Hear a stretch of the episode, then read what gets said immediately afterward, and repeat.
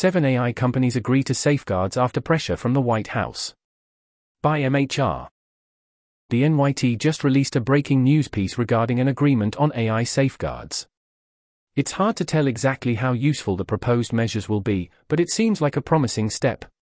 Quote Seven leading AI companies in the United States have agreed to voluntary safeguards on the technology's development, the White House announced on Friday, pledging to strive for safety, security, and trust even as they compete over the potential of artificial intelligence.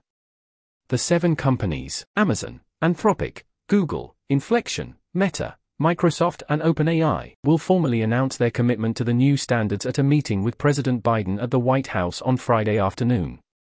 The voluntary safeguards announced on Friday are only an early step as Washington and governments across the world put in place legal and regulatory frameworks for the development of artificial intelligence. White House officials said the administration was working on an executive order that would go further than Friday's announcement and supported the development of bipartisan legislation.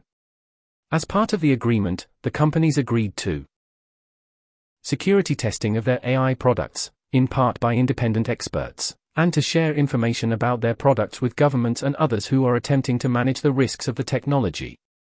Ensuring that consumers are able to spot AI generated material by implementing watermarks, or other means of identifying generated content publicly reporting the capabilities and limitations of their systems on a regular basis, including security risks and evidence of bias.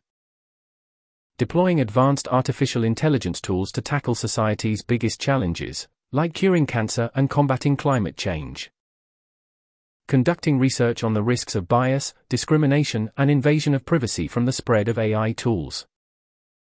That's the end of that list. End quote. This article was narrated by Type 3 Audio for the Effective Altruism Forum. It was first published on July 21, 2023. To report an issue or give feedback on this narration, go to t3a.is.